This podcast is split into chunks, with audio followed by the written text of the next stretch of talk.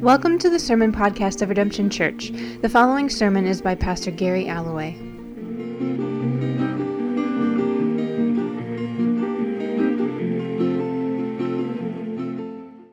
Romans chapter 13, verses 1 to 7.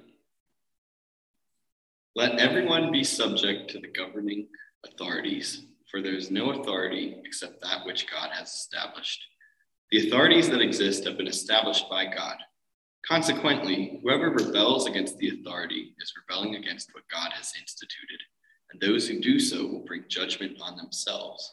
For rulers hold no terror for those who do right, but for those who do wrong. Do you want to be free from fear of the one in authority? Do what is right, and you will be commended. For the one in authority is God's servant for your good.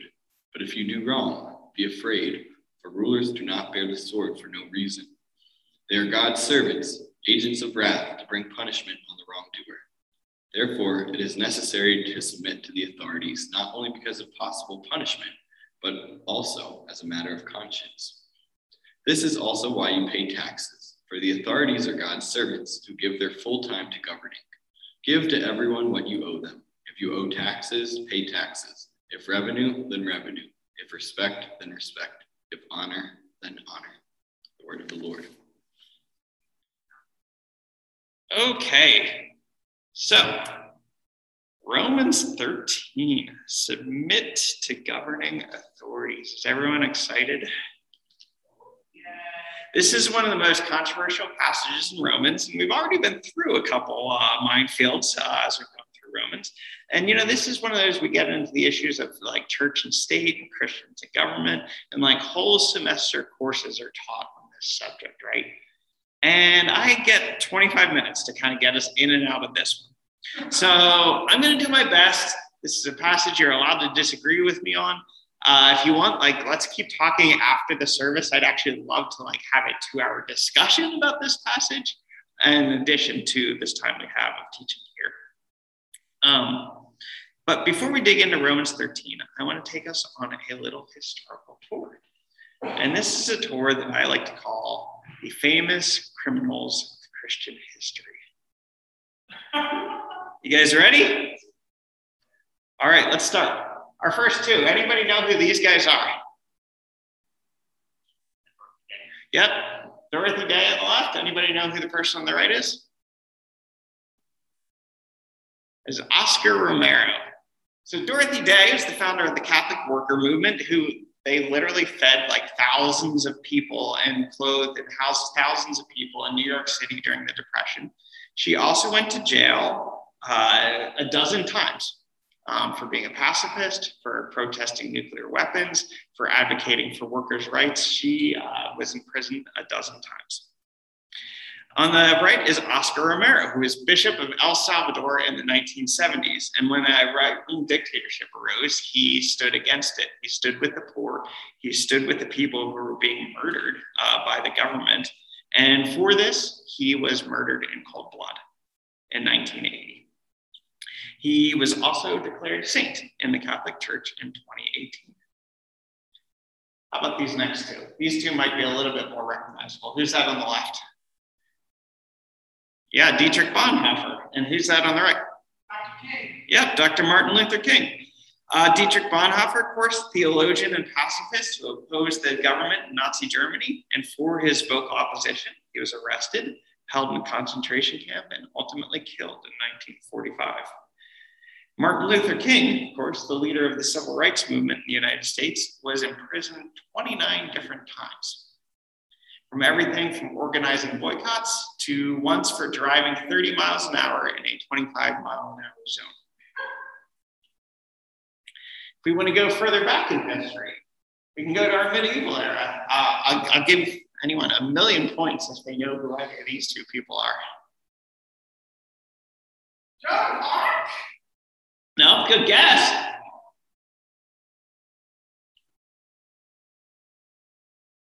All right, no million points given out today. The million points will be withheld. That is Jan Hus on the left and William Tyndale on the right, two of the most influential reformers of the Middle Ages. Both of them were active, um, actively opposed the abuses of the, abuses of the clergy the abuses of the leaders of the day. And for this, uh, both of them actually actively fought to have people be able to read the Bible in their own language. Both were given opportunities to repent, to submit to governing authorities, if you will, and both refused to do so and were burned at the stake. If we want to go back even further, we'll find pictures like this. This is the early church, right? Who were called to submit to governing authorities, right? To bend the knee to Caesar and say that Caesar is Lord. And when they refused, they were publicly killed in the arena as criminals, as those who broke the law. We want to go back even further, we have these famous guys. We got Elijah there on the left, Jeremiah in the middle, Daniel on the right. All three of whom actively disobeyed the governing authorities. Elijah was in exile for it, Jeremiah got thrown in a cistern, and Daniel was meant to be eaten by lions. And of course, we can't complete our tour of famous criminals of Christian history without talking about Jesus. Jesus, who called Herod a fox, who called the ruling Sadducees a brood of vipers, who was tried and executed as a criminal for being unwilling to do what the authorities wanted him to do. So, in light of this cast of characters, many of whom we would consider our heroes, right? Many of whom we would consider like the best of Christianity, one of whom, of course, is the reason for our very faith. What the heck do we do with Romans 13? Let's read it again. Let everyone be subject to governing authorities, for there is no authority except that which God has established. The authorities that exist have been established by God. Consequently, whoever rebels against the authority is rebelling against what God has instituted, and those who do so will bring judgment on themselves. For rulers hold no terror for those who do right, but for those who do wrong. Do you want to be free from fear to the one in authority? Then do what is right, and you will be commended. For the one in authority is God's servant for your good. But if you do wrong, be afraid, for rulers do not bear the sword for no reason. They are God's servants, agents of wrath, to bring punishment on the wrongdoer.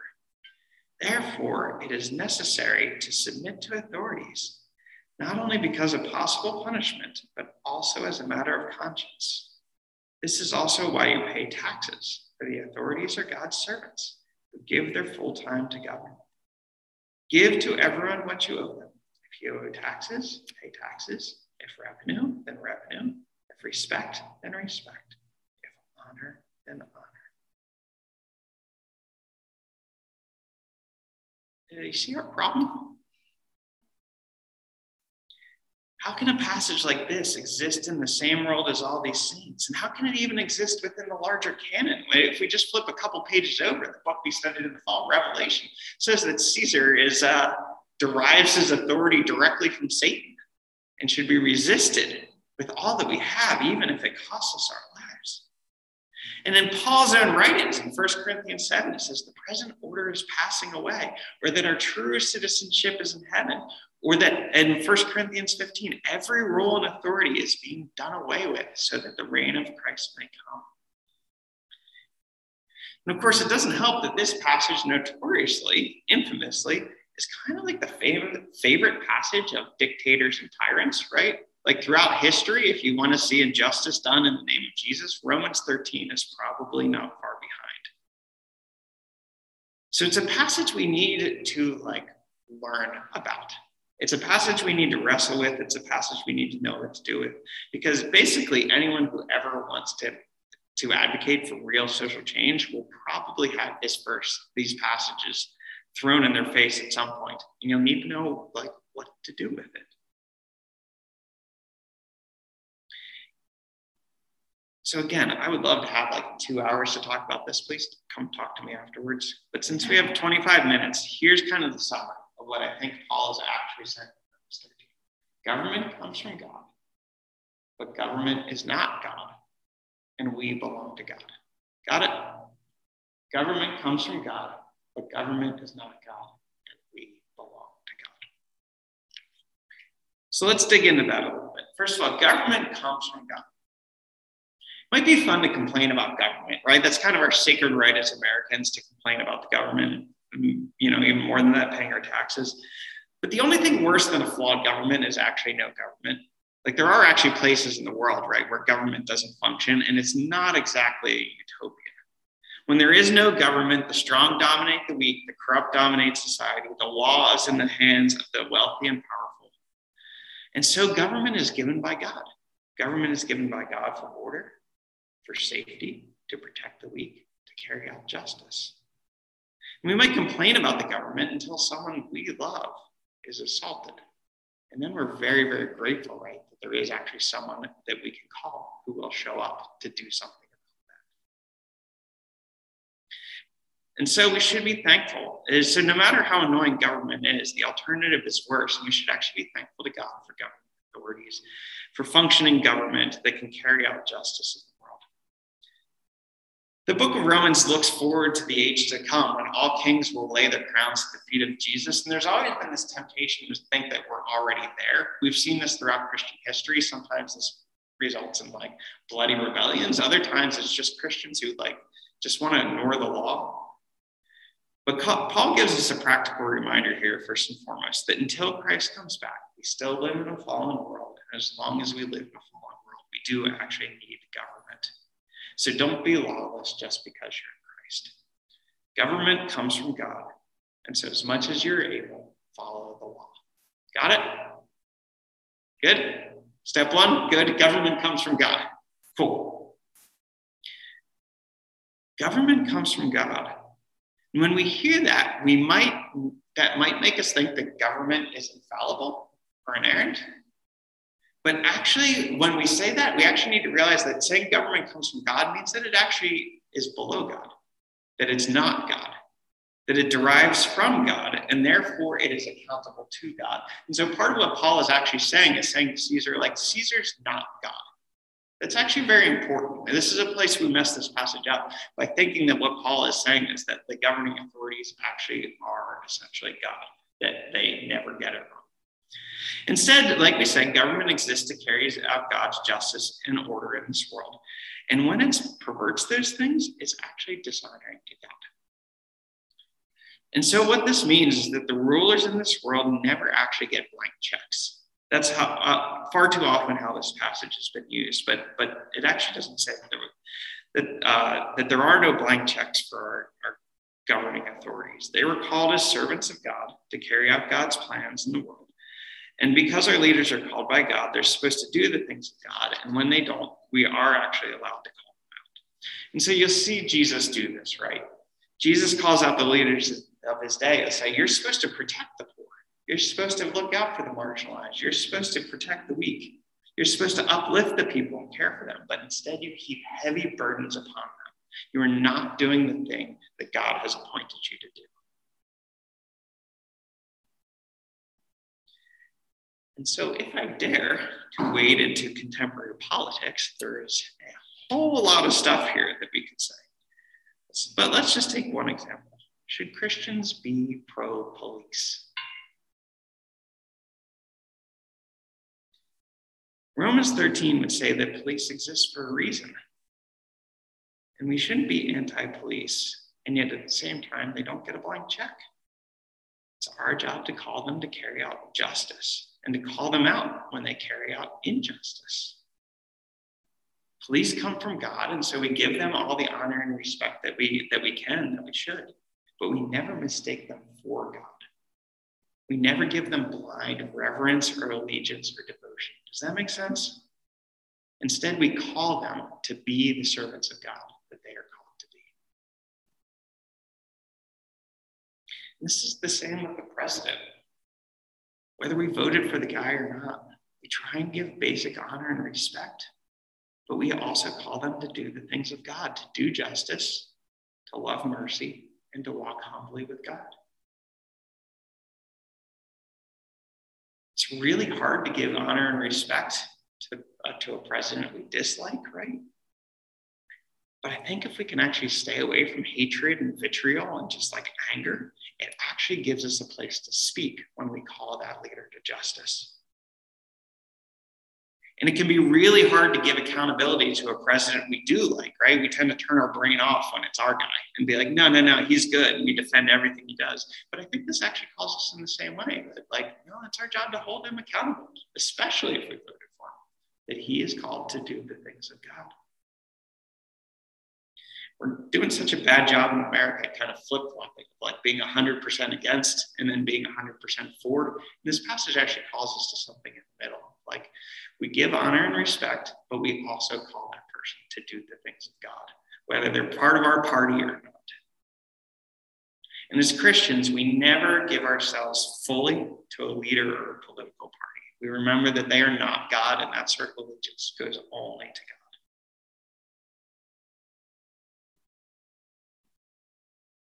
And lastly, we can actually be subject to governing authorities because we believe they are not God and because we believe that God is bigger. It's funny, the, the, the, context of this passage, if you read it in its larger context, if you're here from Marjorie's passage last week, it says this thing about like, love your enemies and leave room for the vengeance of God. This idea that, like, no, you can actually love your enemy because it's God's job to settle the score. And likewise, in the passage right after this, it's going to talk about Christ's return. And Paul says it's coming. And you can be sure that it is coming. The new age is coming. So don't sweat things too much in this age. So, in other words, in both these passages, it's kind of saying, like, you can be subject to governing authorities even if they're unjust because you believe in the God of justice. That you believe that God will correct these injustices, that you believe that God You don't need to take up the sword because that's God's job to take down unjust rulers. Instead, we are called to pray for our leaders, to pray for them instead, that they would carry out justice and be converted to the things of God. And in the end, we pray as Christ taught us to pray that God's kingdom would come. We might not realize, like, when we're praying for God's kingdom to come, I think sometimes that phrase has lost its power, but we're like, we're praying for the day of the Lord, like for Christ to come and like make things new.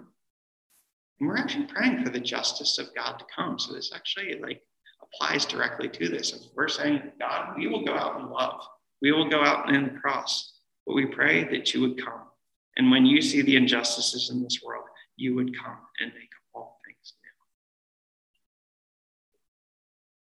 Does that make sense? Am I making sense? All right.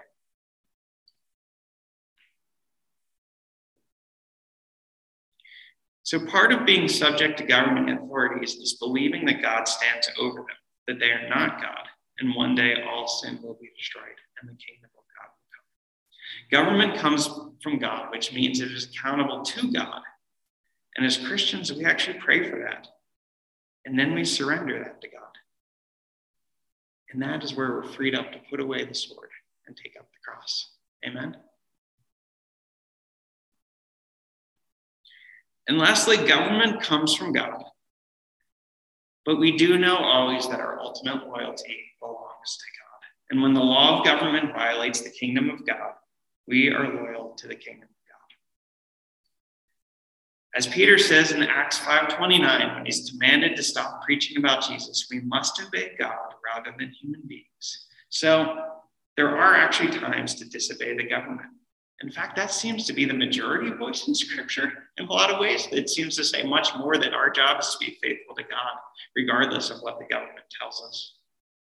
But Romans 13, in this regard, actually kind of acts as a check, not a trump card. It, it kind of stands there to kind of uh, keep us from getting away from this too much. That even when we're called to disobey, we don't do so in a destructive or rebellious manner. We don't do so in a way that provokes our enemies, and we don't do so in a way that is violent.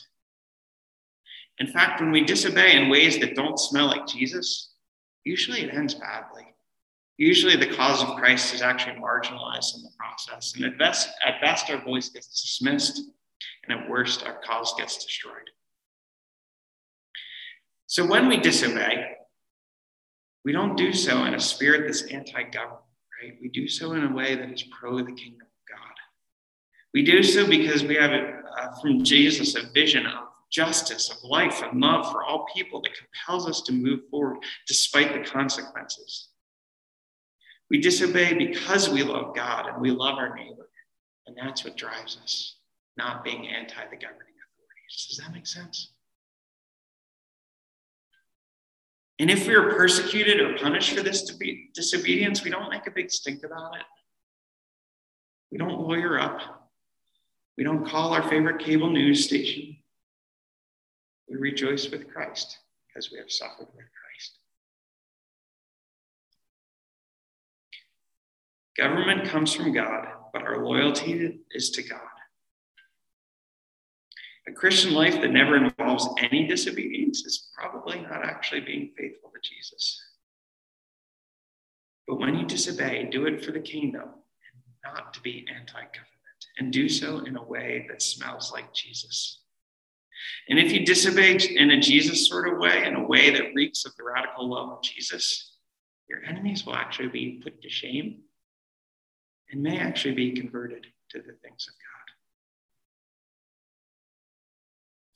You know, there's a little context to this passage that's interesting. Apparently, in the mid 50s in Rome, uh, the tax system had gotten so corrupt that there were actually active riots going on in Rome against the taxation of the Roman government.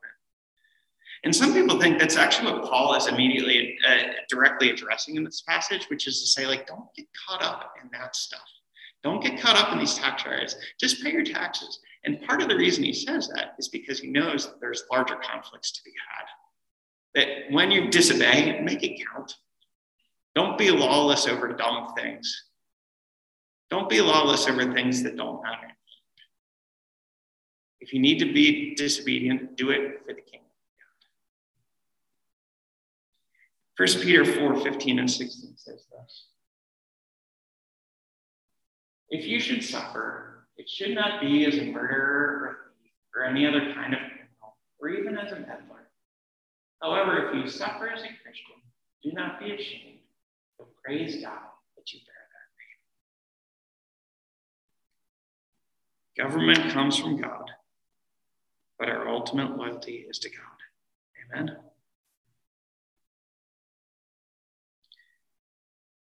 So we love to use Romans 13 as a trump but it's not actually meant to be that way.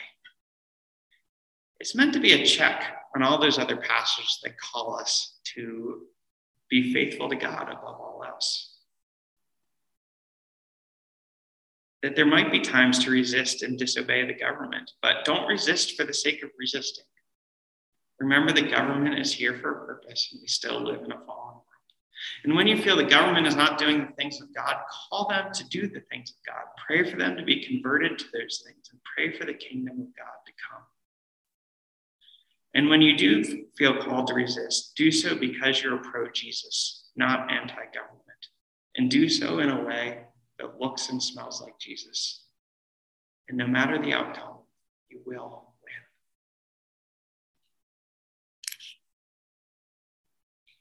Now, all of this is kind of easier said than done, and it can be pretty hard to tease out in an actual scenario. So I did come up with one just kind of practical, hypothetical scenario to think about this. So imagine next year, the Borough Council, Bristol Borough Council, passes a rule that says no more outdoor worship gatherings in Bristol.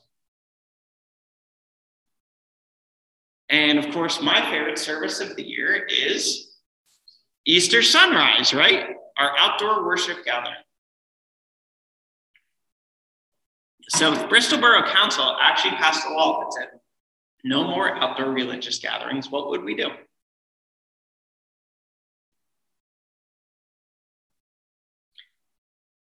I think option one would be to comply would be to say this rule was meant for the good of Bristol. We don't agree, but we understand why it was made.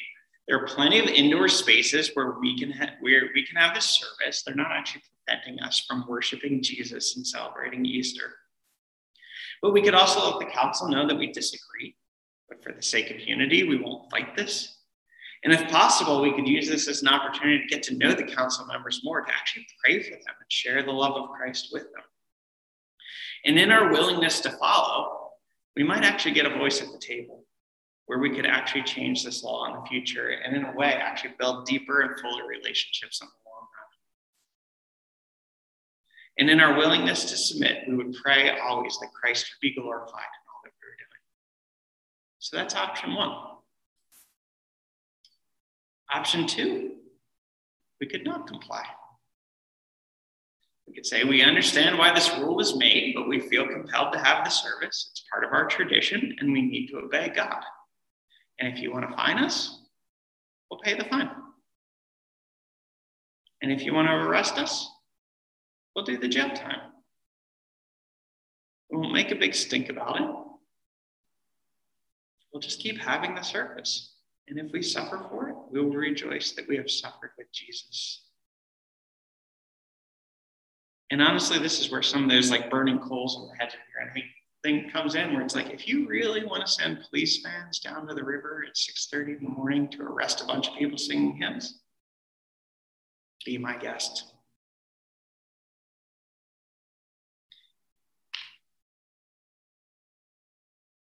And if that were to happen, right, I mean, basically, as you've seen, pretty much all the heroes of Christian history got arrested at some point. So if you ever get arrested for worshiping Jesus, you should kind of take pride in that. That's a pretty good mark to have on your resume. It puts you in some pretty good company. But again, if we did this right, we would never do it to be provocative or rebellious, but only to honor God. Never to stick it to the authorities, right? But to do it because we love God. So, which one of those is right?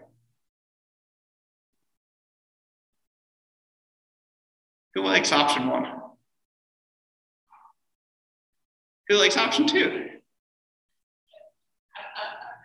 The reality is, like the Bible would allow both, right? And that's actually matters. And that's actually where Romans 13 gets us in trouble, where we think it's just like, nope, here's the rule, here's what you always do. In fact, there is wisdom in both, and how we would live it out with prayer and discernment and understanding the situation and seeing what relationships we have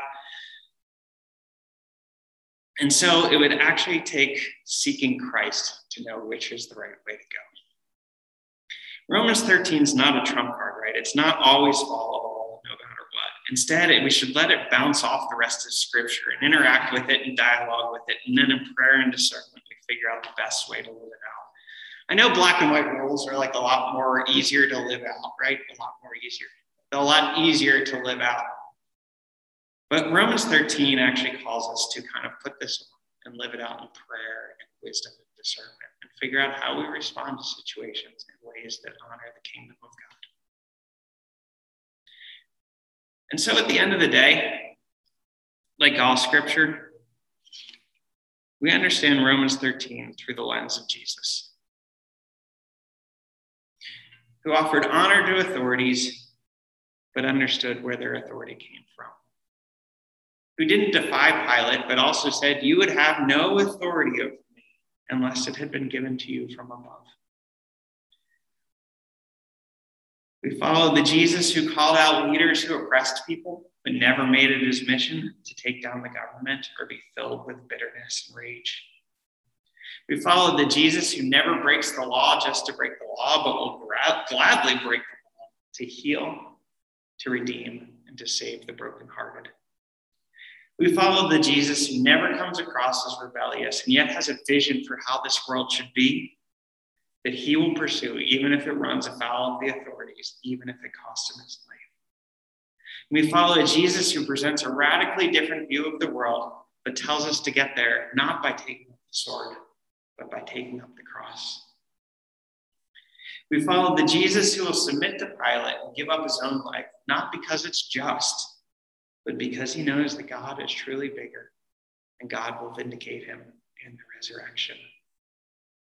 We follow Jesus who knows that despite all the evidence contrary, the kingdom of God will come. And so, this is our model on how to live in the world and our lens by which we understand this passage. Government comes from God. So, as much as you're able, follow the law. Give respect and honor to authorities. Pay your taxes. But also remember the government is not God. And at the end of the day, we answer to God, and so will the authorities. At the end of the day, we walk in love and peace and in confidence because the kingdom of God will come and make all things new. Amen.